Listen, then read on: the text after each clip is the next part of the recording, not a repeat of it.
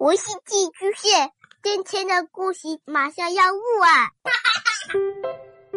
孩子的世界充满了色彩和欢乐，用有温度的声音讲你爱听的故事。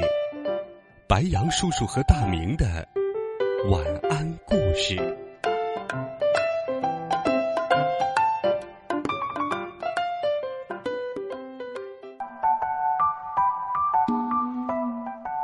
小朋友们、同学们，大家好，欢迎收听白杨叔叔讲故事。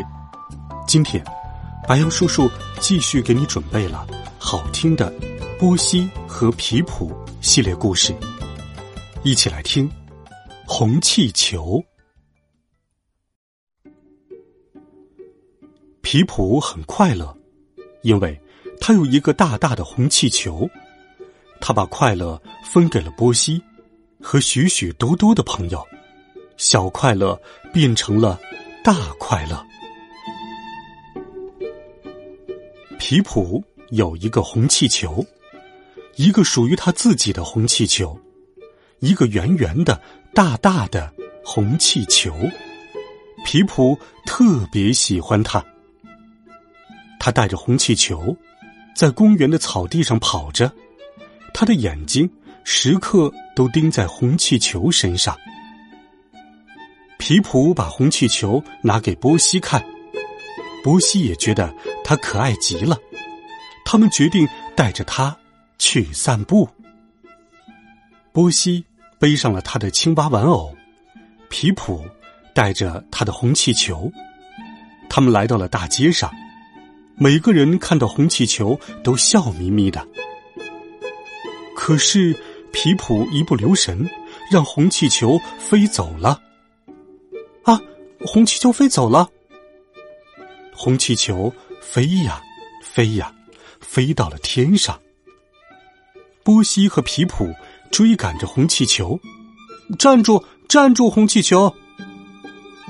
可红气球越飞越高，飞得更高了。它越过人群，飞进了公园里。突然，红气球碰到了树枝，砰！可怕的事情发生了，它被扎爆了。哦，天哪！红气球破了，皮普伤心极了。哼，我的红气球！哼，他哭啊，哭啊，哭啊！哦。可怜的皮普。这时，波西想到了一个好主意。波西说：“他们可以玩吹泡泡。”他拿出了两个泡泡桶。哇，好多泡泡呀！所有的泡泡都飞走了，所有的泡泡都不见了。可是波西和皮普一点都不难过。